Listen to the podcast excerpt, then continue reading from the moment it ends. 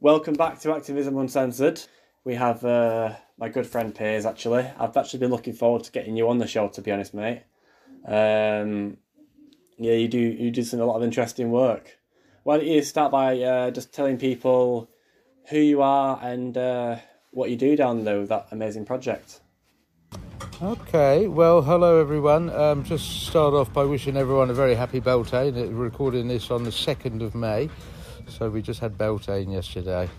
So, uh, you know, blessings, uh, Beltane blessings to everyone who's listening to this. I hope you're enjoying the leap from the winter into the summer. Um, yeah, so uh, I'm Piers. Um, I live in Kent somewhere, and I started some. Uh, a small project about four years ago called the Deep Adaptation Research Experience, which the acronym is DARE. Mm-hmm. Um, I was involved with XR, and I had a sense of, of trying to make this piece of this little piece of land that used to be my family's. It's a little two-acre plot. Um, but rather than it be a family plot, I wanted it to be somewhere where we were doing research into deep adaptation. And uh, I don't know if any of your listeners are aware of what deep adaptation is, or you know would like me to say a few words about my understanding of deep adaptation. Um, yeah, I mean, go for it. This is go, in your words. What do you mean by deep adaptation? Okay. Um, well, to me, um, deep adaptation it, it kind of flows on from what was coined in the 1970s by Joanna Macy and Arne Naess and people called um, Deep Ecology, which was the sense of us being mm. connected to the world, to the planet, to the to our sort of deeper instinctual feeling of connection to the earth. They call that deep ecology, and Joanna Macy has, you know, her work grew out of that movement. Um, so when deep adaptation, the concept of deep adaptation came along, um, you know, it really hit home to me. You know, I've been, I've been aware of the climate crisis for um, 40 years, and I've been sort of campaigning and trying to do what I can to raise the alarm for 40 odd years, um, pretty much all my working wow. life. Um, and just feeling all the time, you know, it wasn't happening. It was just no traction whatsoever. Um, and then obviously, you know, Extinction Rebellion happened, and you know I just you know it was at the time felt so perfect for something large to happen, so I jumped in with both feet, kind of thing. Um, but also, you know, with the knowledge, with my understanding of following the science, that there's so much change already baked in, you know, that you know we're we're at 420 parts per million of CO2 in the atmosphere. You know, this hasn't been in our atmosphere for something like I don't know 10 million years or something, a very long time. You know, pre-human, we're, yeah. we're at levels of CO2 that, that humans have never existed on a planet with 420 parts per million of CO2. So that sense of we have we have got to focus on adapting and learning how to adapt as fast as possible, and starting to be adaptable, uh, you know, to be able to adapt to whatever life is going to bring towards us. Um, you know, I don't see, you know, even if we stopped all the emissions tomorrow, um, we're still going to, you know, have to change our lives massively. And it, it, it does look like the political climate and the social climate is not one that's going to transition easily.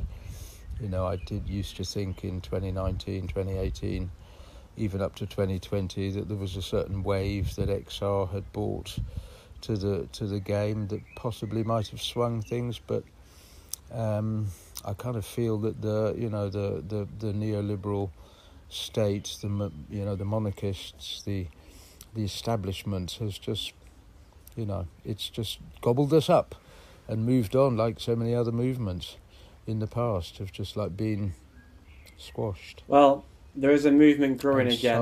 sidelined. Yes, there are. Well, there's lots of small movements coming. There is a, there is lots of movements coming. Yeah, there is still a, a groundswell of movement, and I'm I'm excited to still be a part of it. Um, you know, I still believe it's worth taking obstructive activism seriously, but I think it's not the whole picture. You know, and I think we've got to balance. You know, there's two things we need to balance in our lives as much as we possibly can. You know, the first is to try and stop the harm Um, so, like on an individual basis, stop doing any harm at all. You know, don't fly, don't drive, don't eat meat. You know, learn to live that that very low consumptive life, and share it with as many people as possible, and encourage as many people as possible to to you know cut their personal emissions and, and start learning a more synchronous lifestyle. And then I think there is also a place for going out into the street and doing sabotage and doing direct action. Um, and I know the the sort of climate, particularly today, with the uh, changes in the public order bill that are just going through, you know, the stakes are going to get even, you know, more intense for people um, to take direct action. Um, so yeah, you know, well, they are just- turning up the heat. they are turning up the heat on us somewhat. Um, and that, you know, does make it difficult to do the adaptation work. Um, so, to tell you the truth, I'm, I'm always in this balance of feeling conflicted between the, the importance of doing the adaptation work, of doing the nature connection work with people, doing um, as much, you know, physical, you know, habitat um, regeneration, doing the growing the food, teaching people about getting your hands dirty in the ground, actually getting in touch with the ground, and learning Mhm. those sort of life skills. How much um, how much food do you grow uh, at your place? Uh, we've got six or seven hundred heads of garlic in the ground. We've got um, twenty-five kilos of seed potatoes planted. Um, we've got we've got quite a lot. We grow what we can. You know, we we do Mhm. grow what we can, um, and obviously it's learning the skills and learning, you know, how to do it well, how to do it in with the sort of no dig, um, you know, non-violent attitude and very low consumption, you know, low input system, so that we don't buy in any compost, um, we don't, you know, we don't buy anything in or bring any any resource in as far as possible. We try and have that closed cycle of, um, you know, we we compost all our poo. We've got all compost toilets, um, so we use compost. We use human manure as well as compost. Um, uh, we make a lot of compost as much as we can, and sort of really pay attention to to to trying to close those cycles and re- retain the nutrition and retain the humidity in the ground, and just think about the you know thinking about the earth as a living thing, as a living as a living organism. So, you know, we don't dig because that's quite violent and aggressive, and actually Yeah, well, does sort of let off a lot of nitrous oxide and you know it, it you lose a lot of compost by digging. So how do you di- how do you grow gardens without digging?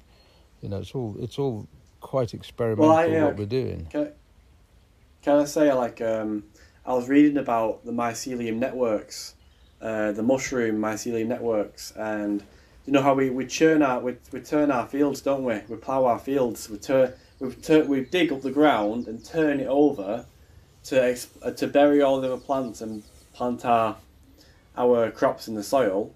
But at the same time, we're destroying the uh, the mycelium network. yeah absolutely. That's like a spider's web that runs all throughout the soil. Absolutely. And it all it does the, the mycelium network it trades with, with the plants doesn't it? And trades nutrients for um can't remember what it is now uh, some kind of like sugars that the plant produces from photosynthesis. I can't remember exactly what yeah. it's called. I'm not a Yeah. scientist but Yeah, I mean, I think what, what what we're you know what the science is showing and what a lot of the research is showing, and what my you know my feelings about growing should be, is that it's a symbiotic process. You know that that what I'm doing is Mm. beneficial to the ground, and I'm not trying to extract every last potato from the ground. You know, it's like a give, bit of a give and take, and so needing Yeah. to sort of really, really be gentle. You know, in our input and be gentle in our in our relationship with the earth. can I ask you can I ask you a question if uh, if it was if it was your decision if you were put in charge of like the farming like if like you know imagine imagine we did change the world and you were put in charge of farming how would you how would you change the farm because as, as it stands right now uh, the farms around the world we grow in monocrop culture with the same plant in straight lines we spray pesticides herbicides and um, what's it what's it now Fungicides, Um, herbicides. nutrients. Yeah, fungicides with Yeah. tons of chemicals. tons of chemicals. So, so we put we, we, we put so much nitrous oxide nitrogen into the soil Yes. that it runs off and creates dead zones in the oceans, Yeah, yeah. and also that also that we can produce millions of tons of grain, and we feed most of that to cattle. So, if you was in charge of uh, the world's agriculture, you know, how would you how would you do do things differently, or have things done differently? Well, I would uh, I would encourage people to be as vegan as possible. Uh, you know, to be as plant based as possible. So I don't think that's, you know, necessarily cutting out all, particularly meat, because you know I think there is a place for some animals within the ecosystem, and you know a little bit of meat can go a very long way, um, but obviously the scale of the amount of meat that people are used to eating and are encouraged to eat you know, it's like we're sold to, you know, this lifestyle of eating a really high meat sort of diet by advertising agencies and multinationals who are, who are intent on, you know, just e- extracting as much from the land as they possibly can. And yeah, I would, I would definitely have to go the, the plant based way. And yes, that eighty percent of land could be forest and could be, could be left to rewilding and could, you know, really sort out the hmm. biodiversity crisis. You know, the insects have crashed you know, I notice it in my lifetime in the, No. in the ah. forty years I've been alive. The, the the lack of birds, the lack of insects, it's it's frightening. It's year on year. You know, it's noticeable. Yeah, it's really it's really it's really upsetting that. You I, I was gonna get you to go on about farming it more, but that the in, the crash crash of the insects. Like, do you remember when you were a boy, even when you used to drive in summer, and you'd get uh, bugs splattered all over the windscreen Yeah, when you when you Yeah, drive yeah. the car? all of that. Yeah, it was like a snowstorm sometimes. Yeah, and a summer's evening it could be like a snowstorm. Yeah, you hardly ever see that now. In fact, never. You know, and I remember walking under, a lot, you know, a lime tree or an apple tree in blossom, and and it would be alive with the, you know, sound like an aeroplane almost with the sound of the bees in the in the tree. It's so loud. Yeah. And I haven't heard that for probably five or six years now. You know, I haven't walked under a tree and gone, "Oh my God, what's that?" I haven't heard that. That's really sad. That For quite a long that's really time. sad. That like Yeah, yeah, it is. Um, It's tragic. It's absolutely tragic. Yeah, it's so painful. you know It's so painful. You know, uh, do you remember when I did the insul- when I was in Insulate Britain and I, did, I made I, I was uh, I had my picture on the front page of the Sun, and my sign said arrested four times because I'm in mourning for life on Earth. It's things like that. Yeah. That I wrote that sign for. Yeah. It's the coral. It's the coral reefs. We're losing the coral reefs. We're losing the insects. We lose, and when the Yeah. insects go, we, we lose birds because Yeah. birds eat, eat Yeah, yeah, insects. Majority yeah, majority of them. yeah. And this world is just such a miracle.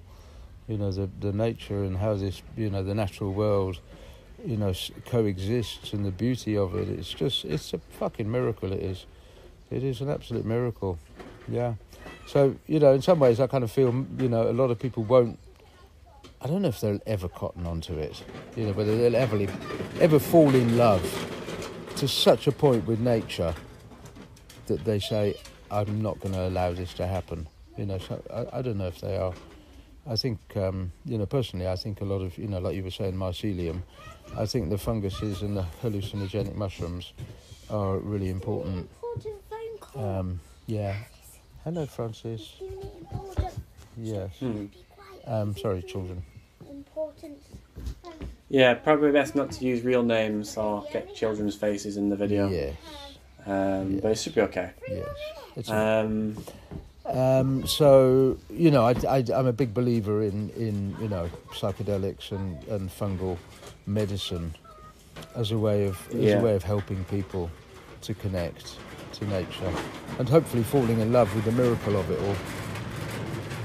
well, I'm gonna be honest. Like, I've had a couple of psychedelic experiences, um, and the last one I had, I was actually at, at your your place, and it was only it was only a micro dose, a very very mild dose. Mm-hmm, mm-hmm. But I found myself walking barefoot through the forest uh, in your on your land in the mud, and it didn't really matter to me because I could mm. wash my feet, and I, it, I, I felt very connected to the earth, and Yeah. I think that's something that a lot of people miss these days. Yeah. People don't really have these days because they walk, you know, They never feel the earth under their feet, No, and they're always walking on concrete no, no.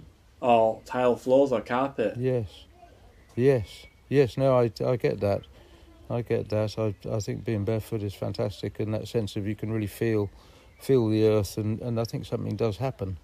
You know, I think, um, you know, a lot of a lot of indigenous pe- people or, or sort of First Nations people, indigenous people, you know, dancing, you know, barefoot on the ground, you know, was a very sacred thing to do because it was actually you're in a relationship with the ground in your dance. So, for the, a lot of American Indian people, you know, and, and indigenous people from all over the world, their dances are not about getting high and you know having a lovely time. It's about stepping a certain rhythm of beats to the mother.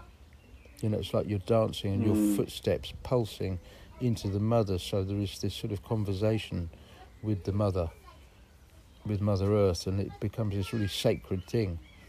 You know, I mean, um, I remember being really touched by, um, you know, uh, some a story from the uh, I think it was the Lakota Indians in America um, at Wounded Knee. Did you ever Did you ever read a book called "Bury My Heart at Wounded Knee? No. Knee"? I've only read about I've only read about ten books You're not a book man. my entire life. No, no. I'm well, very, next uh, time, I'm very dyslexic. next time if you ever you know if you ever have a long time with not a lot else to do but read books um, ask someone to send you this one it's a very beautiful beautiful book full of full of fa- an, an incredible lot of stories it's it really chronicles the way you know when um, European people started going to North America um, and how they decimated the tribes how they overrode you know all of these incredible cultures of people living in symbiosis with the earth and they they just fucking exterminated them. You know basically they were absolutely brutal. And just you know Yeah. masses of cultures were just extincted. Um, but one of them the very end of the of the of the story it talks about this group who came out at wounded knee and at wounded knee it was a certain it was a camp in this place called wounded knee um, and there was a village of I think about three or four hundred people there um, of of uh, indigenous people, and uh, the American, the the U.S. military turned up and just slaughtered a lot of them. You know, opened up with their machine guns and killed a lot. It was a massacre, total massacre, genocide, total genocide. And from that, there was a certain group of people who who said, "This is you know, this is the end. This is the end because we can't fight these people. You know, they've got no morals. They've got no empathy. They're they're almost not. You know, they're like machines, and they had this machine gun, this sort of killing machine, and obviously with bows and arrows, and tomahawks, you you can't do a lot against a machine gun, and so they sort of put down their guns. They put down their, their bows and arrows and their tomahawks, and they just started dancing and they started dancing in a way that they felt at least they had themselves. You know, they thought if we're going to die, we're going to die dancing, doing our sacred dance, because this is what's most important in our culture. This is the most important Yeah. thing in the world is our dance. They called it the ghost dance, and it became a whole movement in the American Indian population. And in some ways, I think something happened, and they stopped getting shot so much. You know, you don't need to shoot people who are just dancing, do you? So these guys, Well, isn't that isn't that a strategy of non-violence anyway? it's yeah, it is a strategy of non-violence. Yeah, yeah, but it's also it's almost like it's like they stopped paying attention to the aggressor. You know, because they weren't locked Yeah. in this sort of you know locked horns trying to fight back. You know, they they surrendered basically. They said, "We surrender. You're going to kill us. You're going to rape our children. You're going to rape our children, rape our wives, steal our land, nick all our food, um, and you're going to kill us. So it's all fucked. There's nothing to lose. We surrender. We're just going to dance. And if you shoot us, well, we go straight to spirit, and at least we're going honourably." And they they did stop getting shot. In some way, it was like that sense of surrendering to the inevitable. What they felt was totally inevitable. You know, they were going to be massacred. and I, I think that story is really that. pertinent. You know, so for me, what I you know, I always hold that story of the ghost dancers, um, you know, in my consciousness is, as quite close. And the irony is, is that they they wore these white tunics, and it became you know it was a bit of a cult, I think.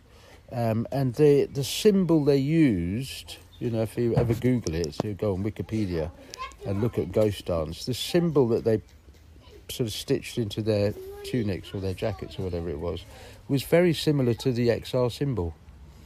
It was two triangles, you know, one on top of the other.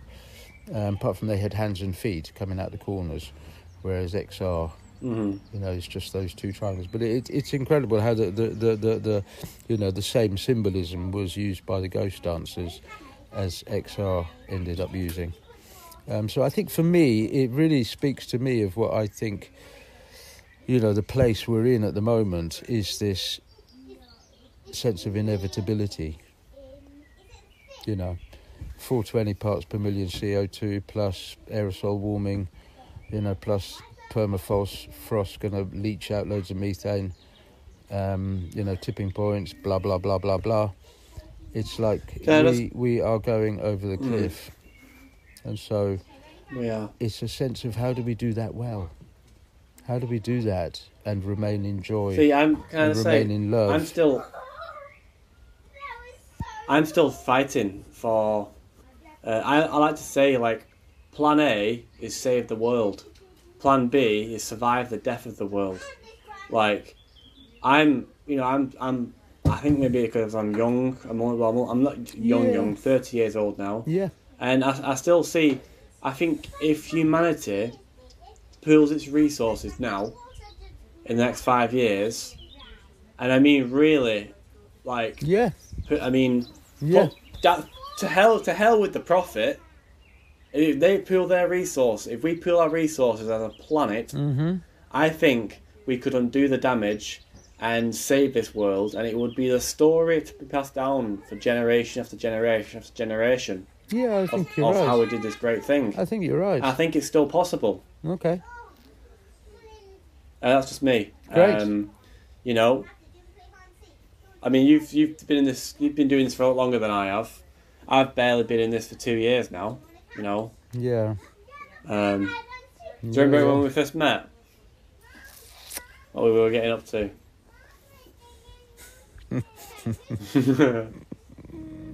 You might have to nudge my memory there, Josh. It's it's you might have to Well, nudge my memory. Do you Our remember? first do you remember the wedding bus? Ah, the wedding bus. Yes. How could you forget the wedding bus? Well, I didn't know if that was the first time.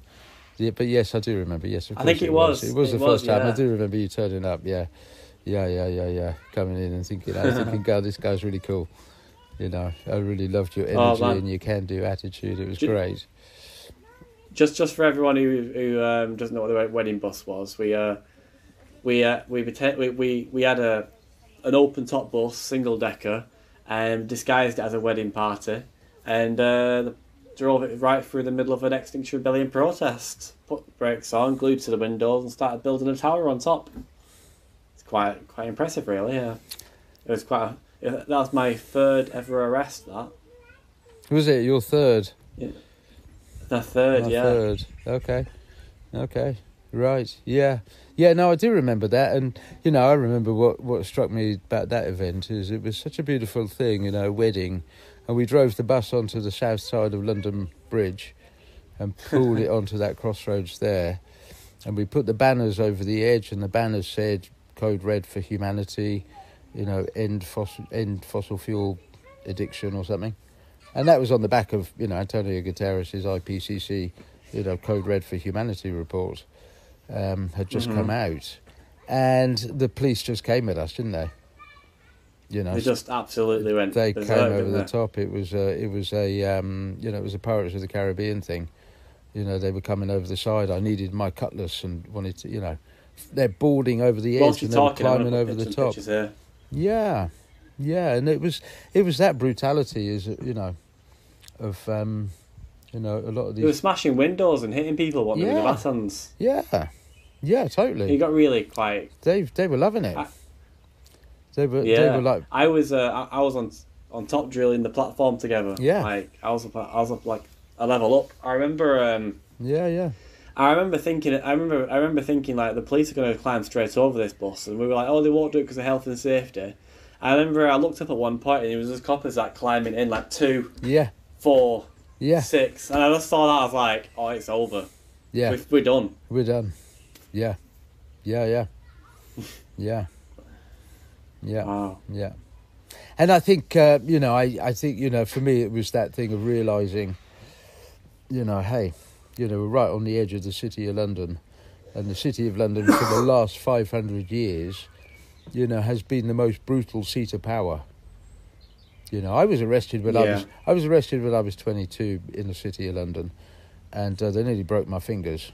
You know, they did that thing where they bend your fingers back. They hold your hand and bend your finger back so it's almost going to break. Oh. It's a pain restraint thing. They did that to me then, you know. Um, that was part of the Stop the City movement, a sort of anarchic green movement back in 1982 or something it was. Um, and they, What was that? What was that for? That. See, I've, I've never heard of that movement. What's that? What was that movement about? It was called Stop the City, and it was about stopping the neo- Mhm. neoliberals, stopping the fossil fuel investments, stopping the banks and the and the big corporations, stopping the media. 1980. 1982, yes, early 1980s, 1982. early 1980s. I Wow. was I was 22, That's- and they did me for assaulting. Ten years before I was. Yeah, Ten years before I was born. yeah, yeah. This- They did you for what? They did me for assaulting a copper.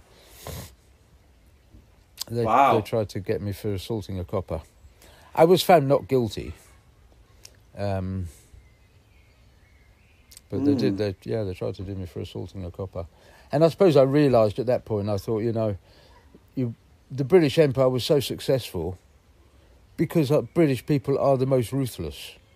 You know, through our history, you know, we started the slave trade. The British Yeah. monarchy, well, the British state, has been the most brutal and repressive. Um, you know, state in the world. That's what. That's why it was so great. That's what made it so great. You know, it's, we're a tiny little island with nothing, with no resources, and how did we become the biggest empire in the world?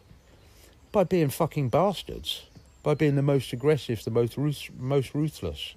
So I kind of realize, you know, I kind of think there's a certain naivety to think that we can change it because these people are they're ruthless. You know, yeah, they are. I remember going to the Occupy move- movement. You know, when they occupied outside St Paul's, whenever that was, and I remember walking away from that and just looking at the size of the buildings that we were around. You know, that were there, and just looking. You know, these walls are like eight foot thick. You know, just thinking. You know, five hundred people in tents. it's like flies to these people. You know, the, the fucking establishment has been going for, you know, hundreds of years, and they've got so much blood on their hands. You know, the genocide of so, all those tribes in America. You know, th- hundreds of cultures just obliterated, extincted.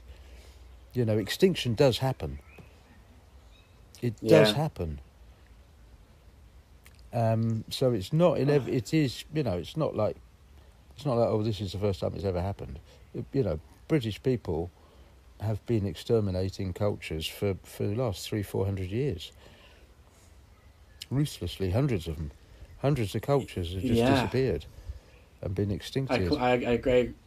I agree with you, mate. Like, you know, people sometimes look back and say, you know, I'm proud of the British Empire, and I look back and uh, I, I've actually learned a bit of history about the British Empire, and I'm like, really, yeah, really. really, you're proud of that? I mean, yeah, we we we, we, we you got a lot of land.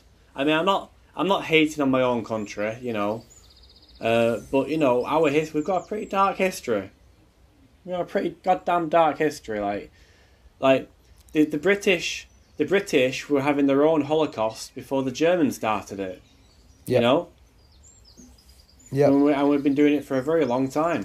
We've been doing it for a very long time. Yeah, it's it's in well we, when I say we, you know, the British establishment, the state, you know, the monarchy, um, you know, those people that those big families, yeah, they've been doing it for hundreds of years.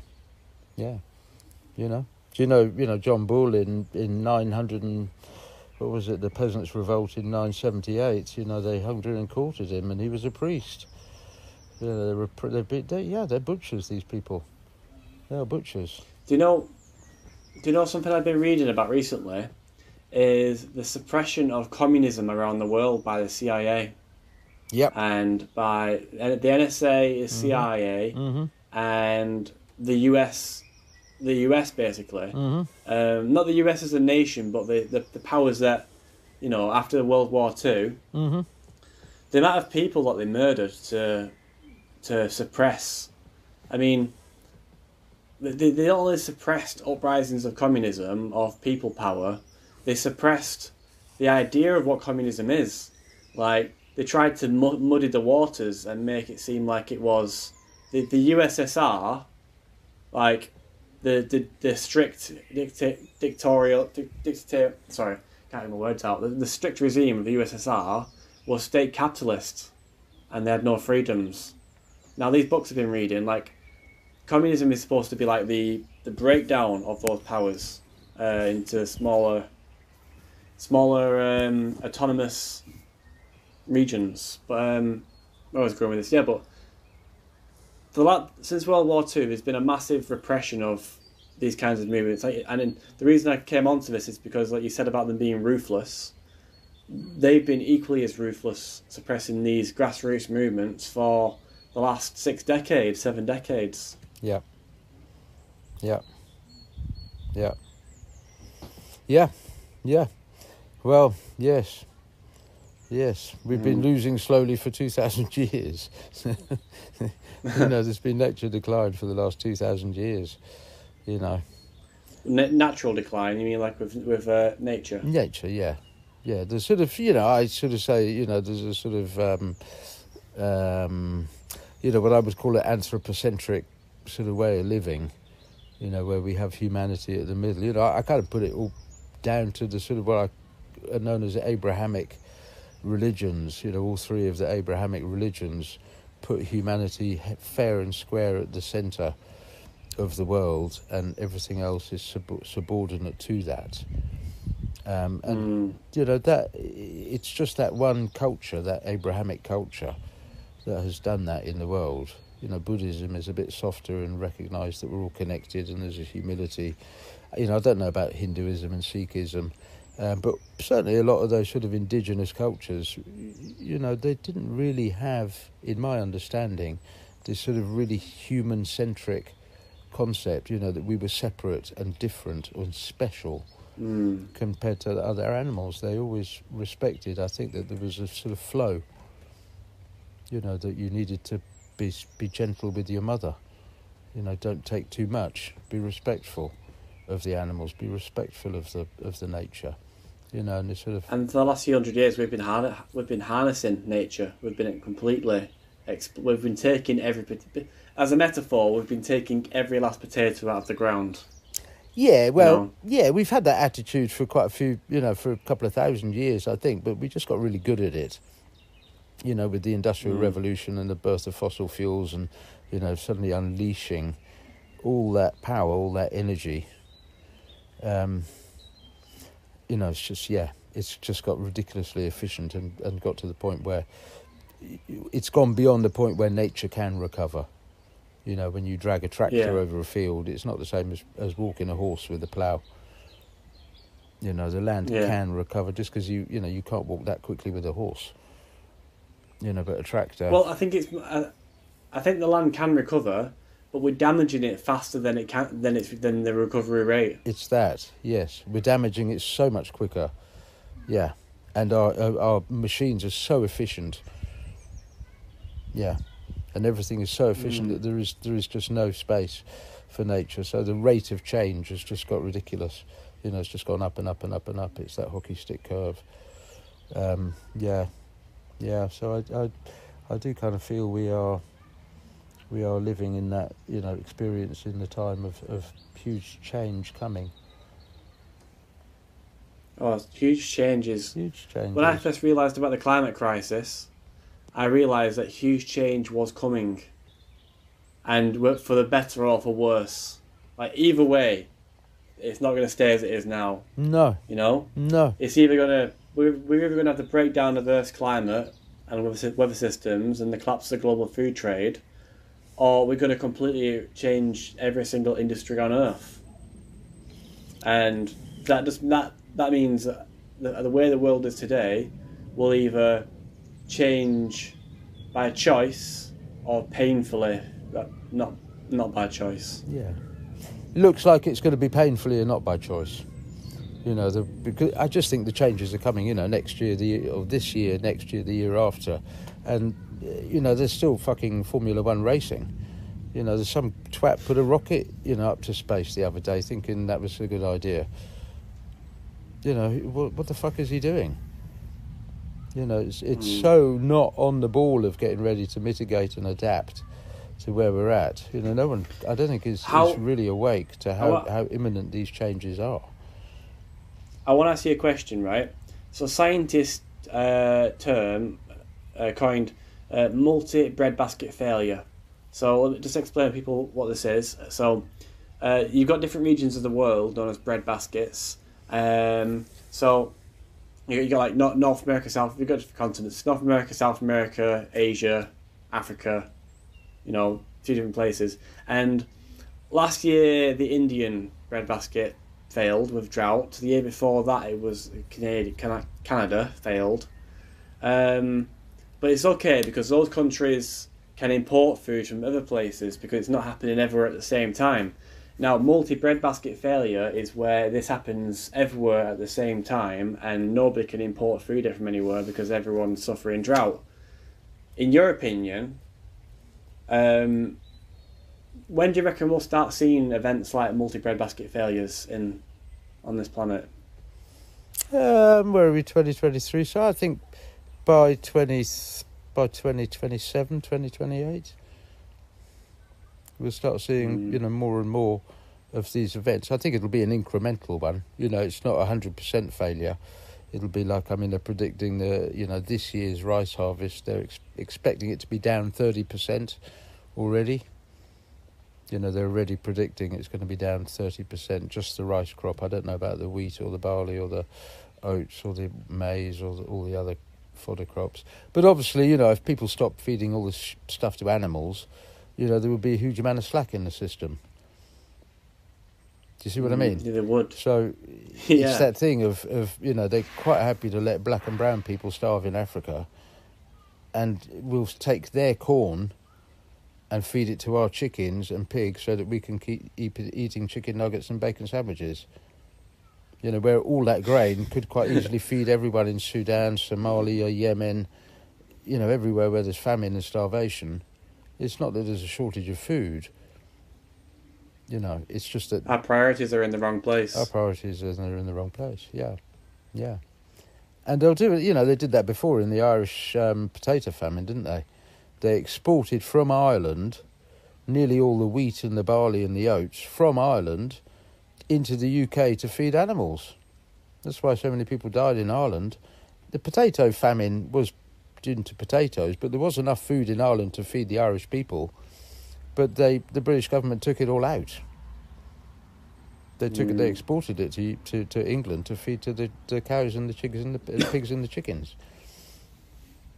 So there, you know, the, there the is that actually. there is that class of people who will do that. You know, they're selfish. Yeah. They don't have empathy. They don't know what compassion is. They don't know what empathy is. They're only empathic to their own, you know, kin. Yeah. You know, they'll do. But they say they do anything for their children, um, but they won't do anything for anyone else's children. In fact, they'll they'll push you know someone else's child into under a train. You put it so fucking brutally, but it's yeah, you're you're not wrong. It's these are the people we're working with. I mean, really, you know, and um, These are the people who are running the country. These are the people who are running the country, yeah. These are the people who are running the country. They they don't have empathy. I don't know if you saw that Novara Media thing with uh, Mark Beard, I think he was. He did a really nice thing with Ash Sarkar um, about um, how he reckoned, because they'd all been sort of sent to boarding school when they were very young, they were sort of emotionally cut off and dissociated from their sense, their capacity to feel empathy. You know, and it's this sort of public school training ground where you, you know these really strict boarding schools. You know, the public schools people spend a lot of money sending their children to, are so abusive and so hierarchical and basically so abusive that the children come out with an you know with a capacity to lie, to cheat, to hurt each other, to not feel empathy.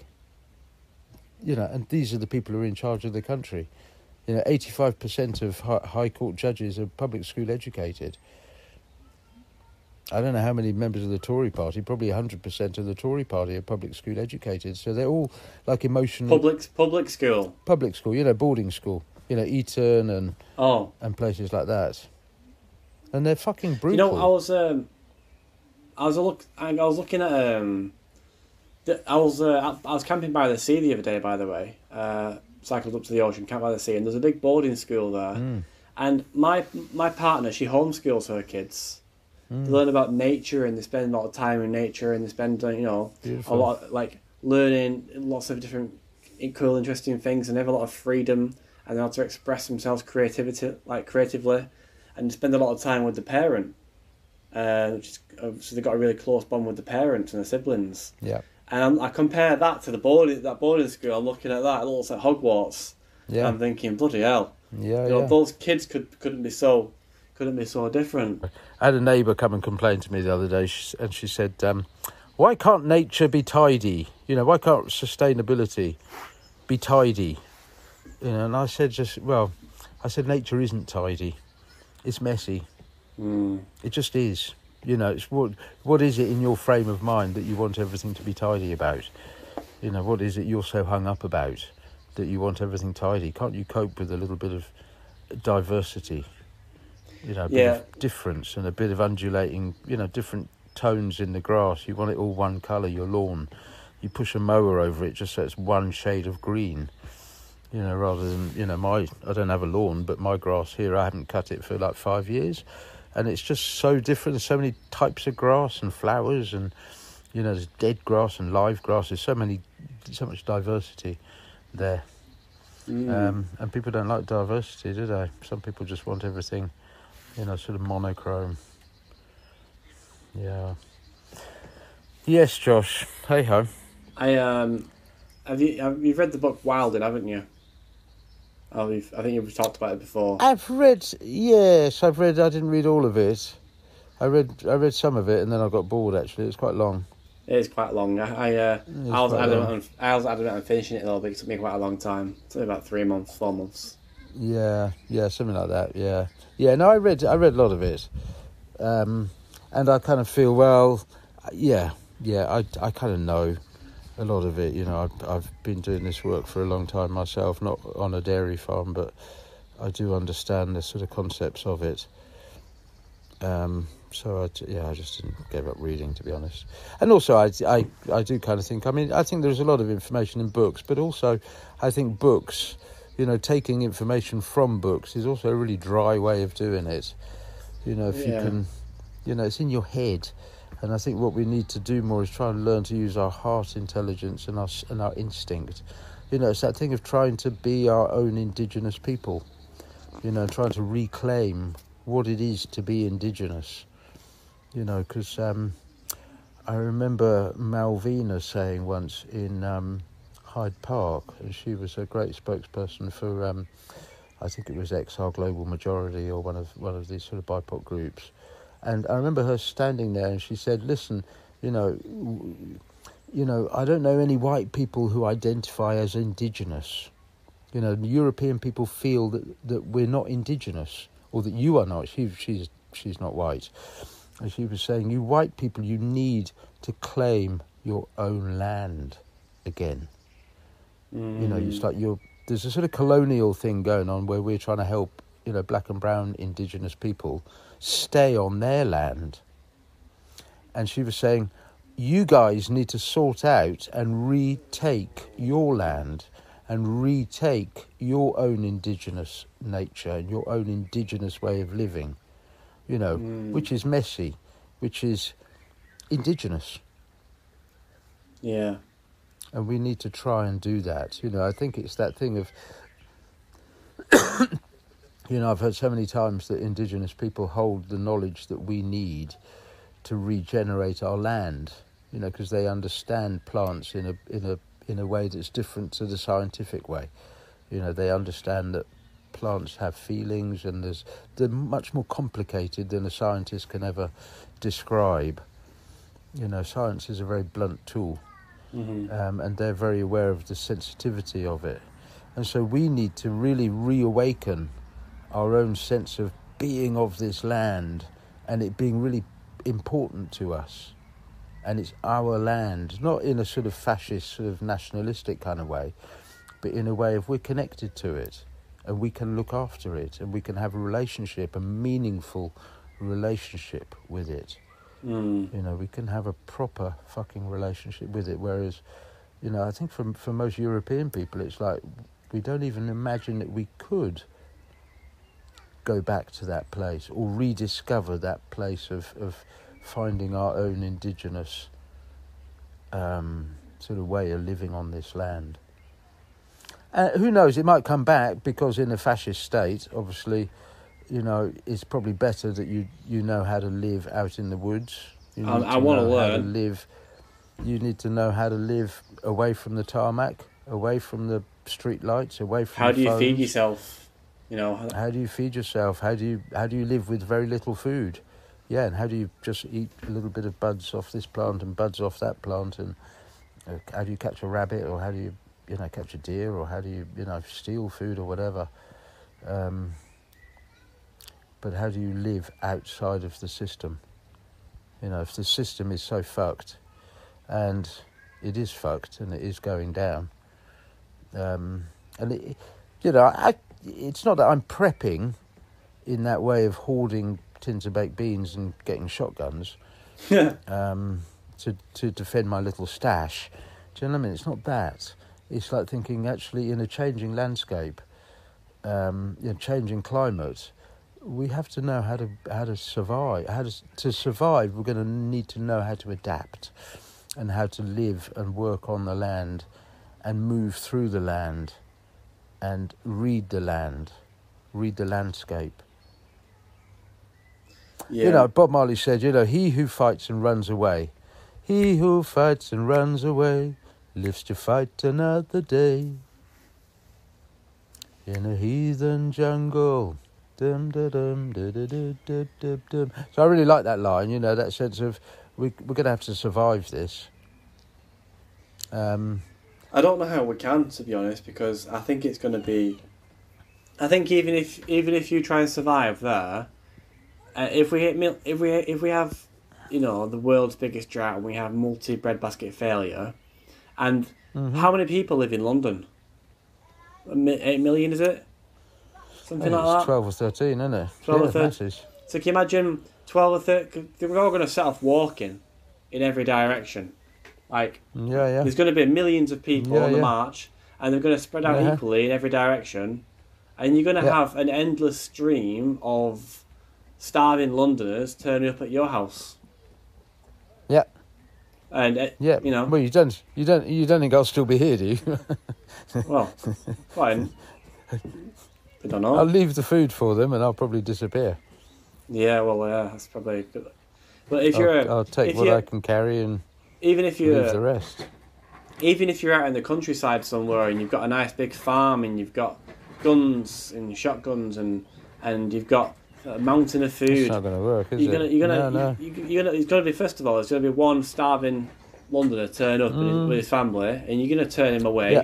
at gunpoint. He's probably gonna walk away, and then the next one will come, and the next one will come, and the next one will come, and Yeah, before you yeah. know it, you'll have turned away, away about hundred of them, and Yes. quarter, quarter of a mile away, hundred London starving Londoners will be now saying, "Well, he's obviously got a load of food to hide. Let's go break Yeah, into yeah. his house at four o'clock in the morning and tie him up." Yeah, yeah, yeah. You know? that's why I wouldn't stay. Do you know what I mean? I'd be out of here before, bef- you know, I'd be gone way before then, dude. I'd be gone there and trying to find people I love and trying to be make sure I'm close to the people I love Yeah, and uh, help look after the people I love. same. I'll, Yeah, I, But I'm quite not going to stick around.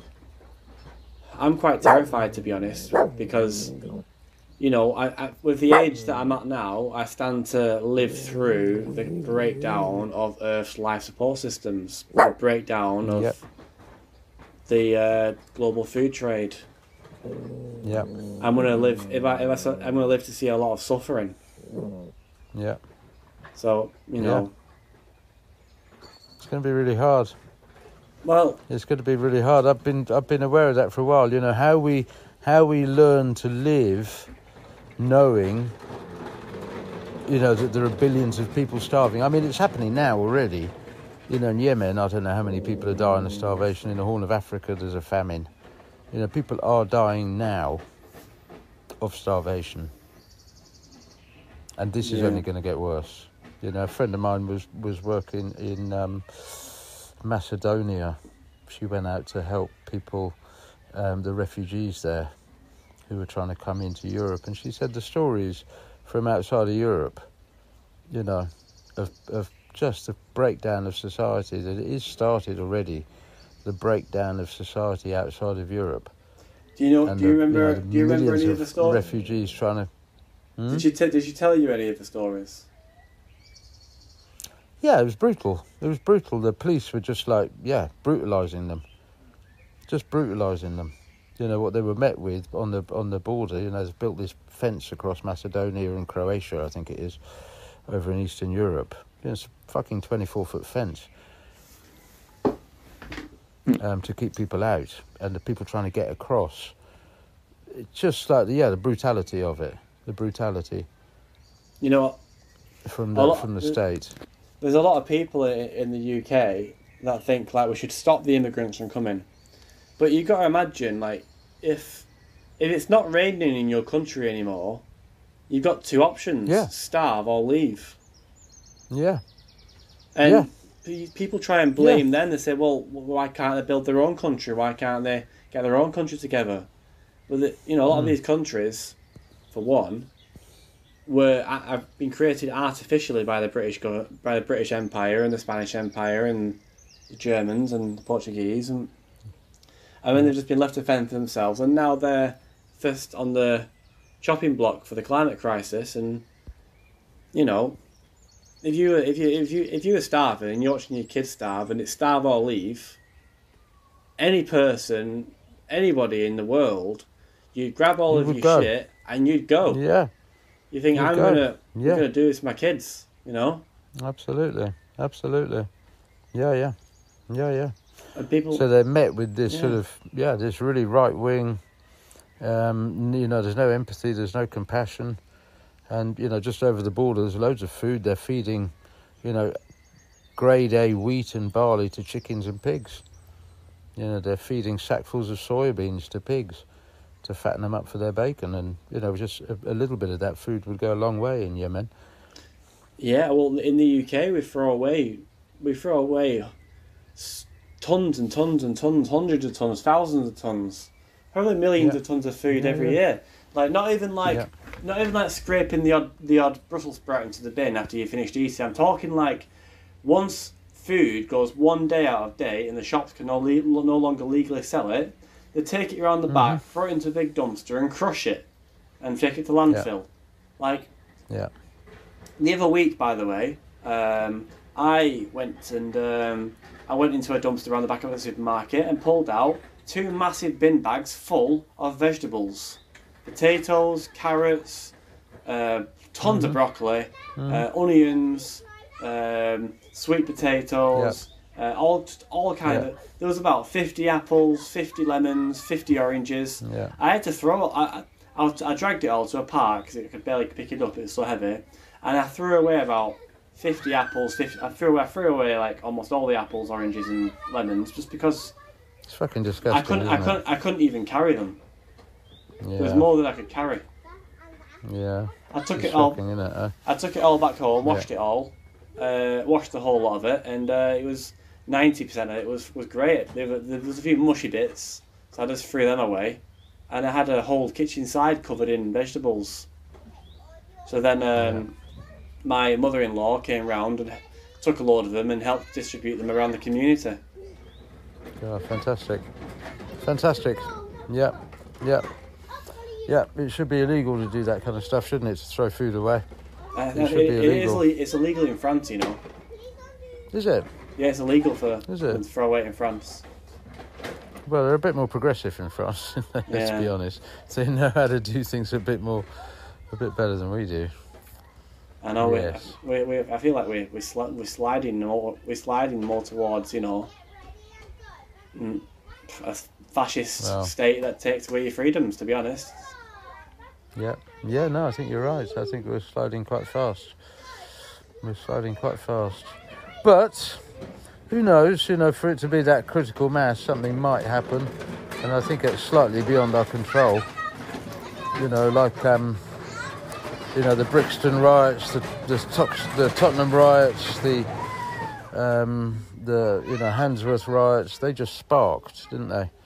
There was no big movement to make them happen. They just happened. It was a synchronicity of some act of state repression and state violence just just ignited something in a critical number of people, and they they went out and did it and rioted and show you know got got a bit French about it, didn't they? Burning stuff, smashing stuff, and I think unless that happens, you know, people are, you know, that that is not something you can plan or provoke. I don't think. I think these things just happen, and I think they will happen, and hopefully quite soon. Um, and hopefully enough that it will actually get some proper changes to happen. I don't know. Yeah, I don't know, Josh. I don't want to be a doomer, but I totally get it. I think we're in for a really interesting time. You know, I keep hearing people say, you know, it's a very, it's certainly a very interesting time to be alive. oh god, yeah. The next 20, 20 30 years are going to be, shall we say, interesting, and how we how we learn to cope and to survive without going mad. You know, still holding on to some sense of respect for, for the world, respect for ourselves, love and joy. Um, is going to be really hard. yeah. No, Knowing um, that this is happening. Can you can say what? Do you know what I'm trying to do? Well, I think you already know what I'm trying to do. I'm trying to find the right combination of words to change the world. I'm trying to create the thing that seems like it's impossible. You know, um, the global non-violent revolution like the world has never seen before. And I might be naive. I don't really think I, I think I'm naive, but I think it's it's not impossible. It's not like completely impossible, like zero percent chance. It might be pretty close hmm. to zero. It might be like zero point zero zero zero zero one or something like that. But if it's not impossible, then that means that it is possible. And if it is possible, then that is enough. Yes. Yes. But I suppose even finding within yourself, you know, your own revolution. You know, the thing with activism, you know, it's like activists are trying to change other people, you know, and obviously that's a much harder thing to do than to change yourself. Yeah. You know, the only the only thing we have any autonomy over is is ourselves. So, you know, for me, is is making sure that you start, you know, by living your life as you want, as you feel is totally yourself hmm and in tune and in, you know, it's that thing of being the change that we want to be, you know, finding the way that we need to live and then living it, Well, you're, you're changing other people. You're doing that, really, aren't you? In a way. Yeah, yeah, kind of. Yeah. I realise there's a sort of arrogance in trying to change other people. I don't think you can change other people. I want to change the state. No. No, you can show them stuff and you can role model stuff to them and you can open doors for them. Mm. But if they don't want to learn, they're not going to learn. If they don't want to listen, they're not going to listen. If they're not ready, they're not going to, they're not, they're not, you, you know, you can shout at them, but they're not going to hear you. Unless they're ready to hear it. Um, So that sense of, you know, just got to focus on your own internal revolution and live your life, you know, in, in integrity and No, I with think- joy and with love. I do. I do appreciate And- all that. You know, wisdom. in a sort of sense of service, a sense of, you know, in service to the mother and to the more than humans and the humans um, and all of life. Um, and then, you know, beyond that, it's like um, Mm. we can't save the whole world, Josh. You know, you can save your bit of the world, the bit of the world that you have around you. You have some autonomy over that. You know, that think of, you know, think global but act local. You know, we can't change stuff that's. We can't change stuff that's going on in Yemen. We can't change stuff that's going on in Palestine. We can't change stuff. You know, it's it's too far away. We can't stay.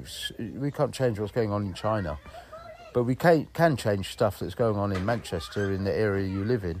I can try and change some stuff in the area of Kent where I'm living. I can do that. That's realistic.